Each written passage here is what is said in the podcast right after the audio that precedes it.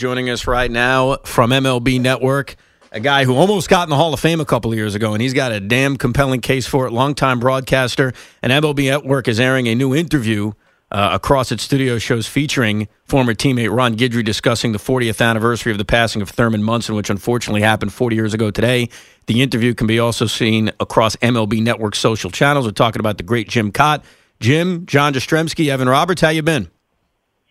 Fine, thanks, guys. Thank you so much for coming on. This is, it's sad every time we get to this time of year because it's almost unimaginable to think back to the tragedy that this town and the Munson family faced and the Yankee family and the baseball family faced 40 years ago. You were on that team. What was that day like? I know it's a sad one, but what was finding out about the passing of Thurman Munson like that day, Jim? Well, what was particularly a numbing experience and such a shock is that we had just come off a road trip in Chicago, and Tuesday night, Bucky Dent, Goose Gossage, and myself, we had all been with the White Sox in the mid-'70s, now we're with the Yankees, and our friends at Traverso Brothers, who had a Italian restaurant out there in Tinley Park, loved Thurman. And so on Tuesday night, I got Thurman, Greg Nettles, maybe Chicken Stanley was there, Bucky, Goose, myself. We had a big Italian feast out there provided by Mama Traverso, and that's Tuesday. Wednesday, we play the game. We go back to New York. Thurman goes to Canton, and then you turn on the TV Thursday and read about the accident. So we were all just numb about it for quite a while, I'm sure, as the Angels are now, and then you really play the rest of the season in a fog. It's like it really doesn't mean much. I can imagine, Jim. And obviously that game you guys played, the first one back at Yankee Stadium, one of the more surreal moments you probably ever had in all your years on a baseball field, right? It really was. I mean, everybody was emotional about it. You know, they had a vacant spot. Pete Sheehy already had Thurman's locker cleared out and, you know, his uniform hanging there. So that was honoring Thurman. But, yeah, that night was tough to get through. And then, of course, the happy side of it, if you could say something's happy in a situation like that, is when we played Monday after the funeral and Bobby Mercer had the great day for his friend Thurman, and we came back and won that game. Yeah. What was he like? I mean, we hear about his leadership, a true captain, obviously a great player, former MVP, but what was Thurman Munson the guy like? Well, I was just with him a brief period of time and pitched to him just a few times, but, you know, he could be gruff with a lot of people. He was going to, you know, he was pretty unfiltered. He was going to let you know how he felt, but the reason I enjoyed pitching to him the few times I did is he always said, "Kitty, we're going to pitch backwards," you know, and when it seems like it's a fastball count, we're throwing breaking balls. And I had to tell Thurman, I said, "Thurman, that's really the way you should pitch." So what I enjoyed is I might be facing a lethal right-hand power hitter like, say, a Willie Horton. Might not have been Willie, but, and you know he's a great fastball hitter. And then all of a sudden, in a 2-2 count, whatever the sequence getting to that count was, Thurman would have a big smile on his face. I could see through the mask, and he'd put down fastball. And we'd get him out. And it was just, I think, what made him a great catcher. We didn't have analytics then, thank goodness. We were able to use our intuitive and instinctive skills. And Thurman did that, and he was unpredictable. And that's what was fun to pitch to, and I think that's what made it a little difficult for the hitters to guess along with him as well. We have the longtime broadcaster, great Major Leaguer, Jim Kaat, with Evan Roberts and John Jastrzemski here on The Fan. And, Jim, I grew up watching you on the MSG Network for years doing Yankee games. So I feel like my childhood, I was learning pitching and I was learning baseball from you. So I thank you for that. And now being around the game, and I'm still grateful you're doing the games on MLB Network with Costas, which is great.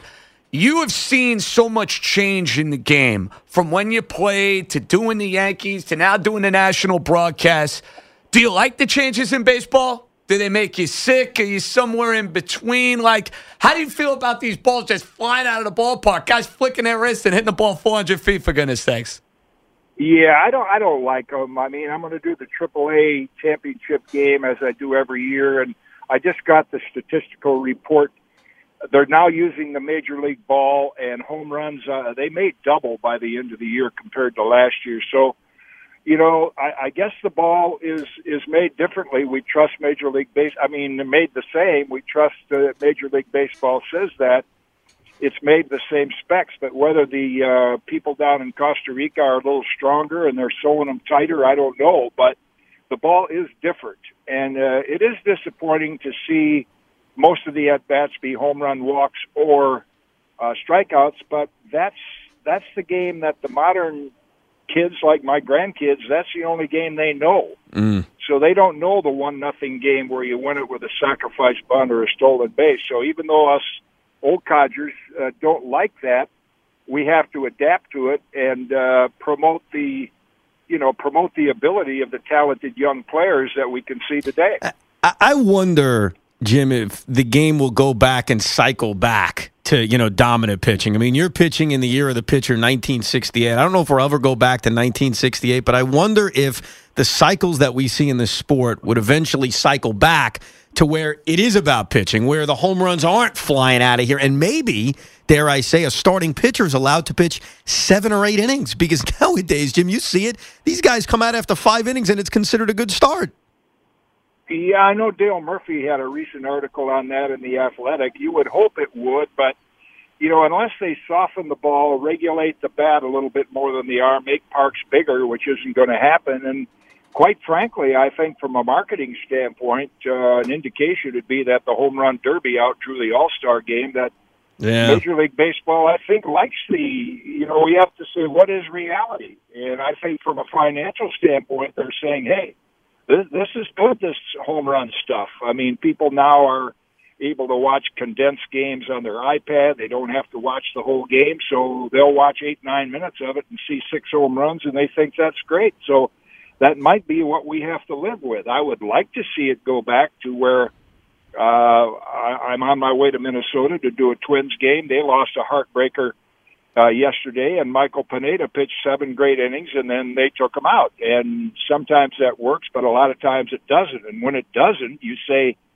well, why didn't they allow the starter to go? He was rolling along. Yeah. So whether we ever go back to that, I don't know. It's sad that they don't, because the pitchers have the ability to do it. It's the organizations that are stunting their ability to continue and do it. Yeah, I was watching the Twins the other night. Barrios pitched 7 innings, gave up 2 hits. He was at like 81 pitches, and he's out of the game. And I'm thinking, this guy had perfect game stuff that day. The 2 hits he gave up, one was a swinging bunt, one was a blooper, and he's out of the game in the 8th inning. And, of course, the bullpen gave up runs. I think they held on to 174, something like that. Yeah. Well, you know, I just heard the tail end of Brian Cashman's comments, and I have such a lot of respect for Cash, and I know how organizations handle pitchers now, but there is no data, not enough data to show that limiting innings and limiting pitches has prevented injuries. Yeah. Because there are more injuries, and what I would wish that organizations would understand, like Jack McKeon, for example, when he managed me in Class C ball as a 19-year-old with a few men on in the 6th inning and then 2 outs, he'd come out, spit a little tobacco juice on my shoe and say, hey, kid, figure out a way to get out of it. And some days we didn't, some days we did, but we learned how to pitch the last 3 innings of a game, and we certainly weren't bigger or stronger or better than the pitchers of today. So it can be done.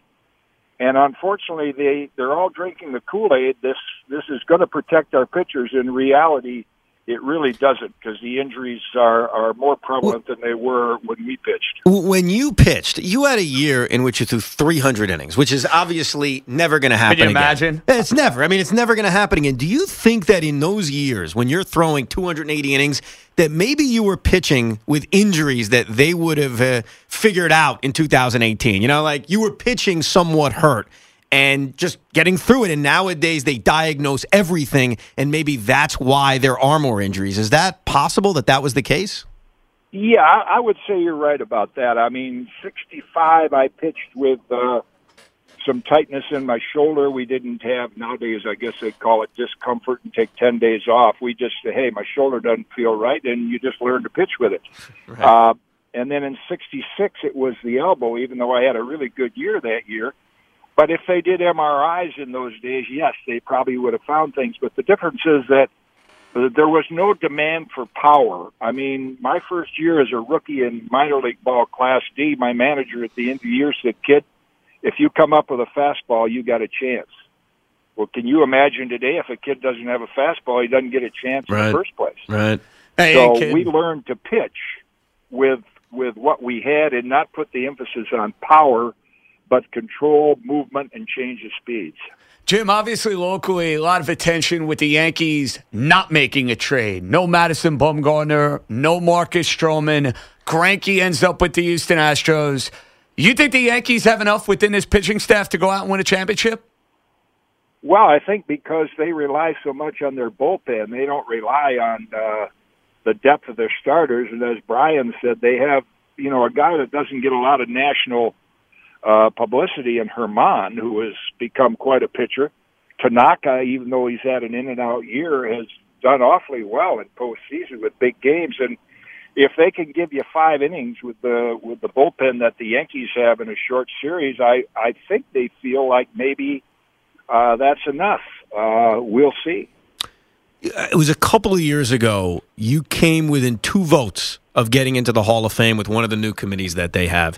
Is that something you think about? Like, do you think about, oh, my God, I was 2 votes away. Hopefully I'll get in on the next try. Or is that something you don't think about at this point of your life?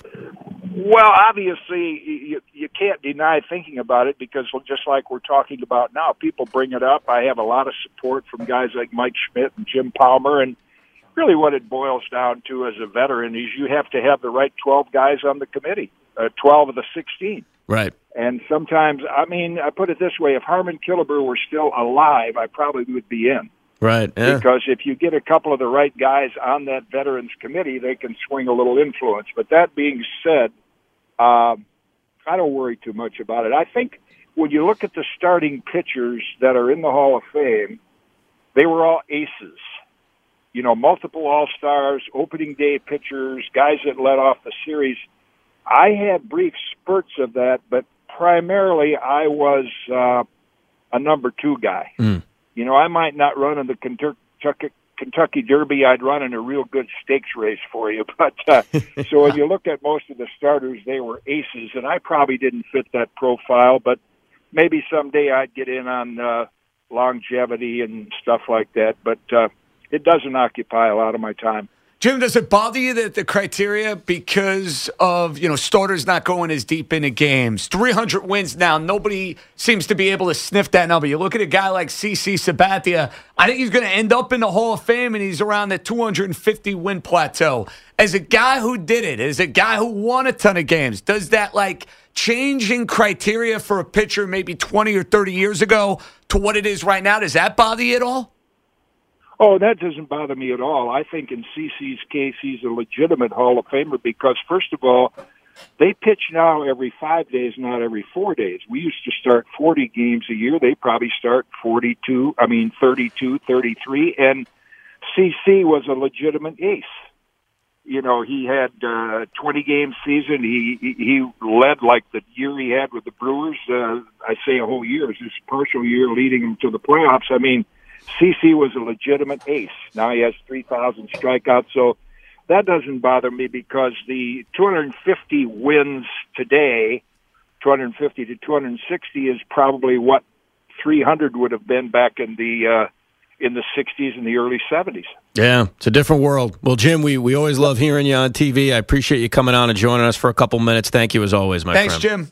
You're quite welcome, guys. Okay. The great Jim Kaat had a hell of a major league career, pitched for 25 years, was on that 79 Yankee team, sharing thoughts about Thurman Munson. And a great Yankee broadcaster, yes. I might add. Oh, great Yankee broadcaster. Well, loved him on MSG. Look, you said it best. I mean, that's how we grew up with Jim Kaat. That's what I mean. I learned baseball. Yeah. I learned pitching listening to Jim Kaat. Absolutely. All those years. And he wrote a great book about it, too. I forget the name. But if you Google it, Jim Kaat wrote a very good book about pitching. MLB Network is airing a brand new interview across its studio shows. It's going to feature the former teammate of his, Ron Guidry, discussing the 40th anniversary of the passing of the great Thurman Munson. The interview can also be seen across MLB Network's social channels.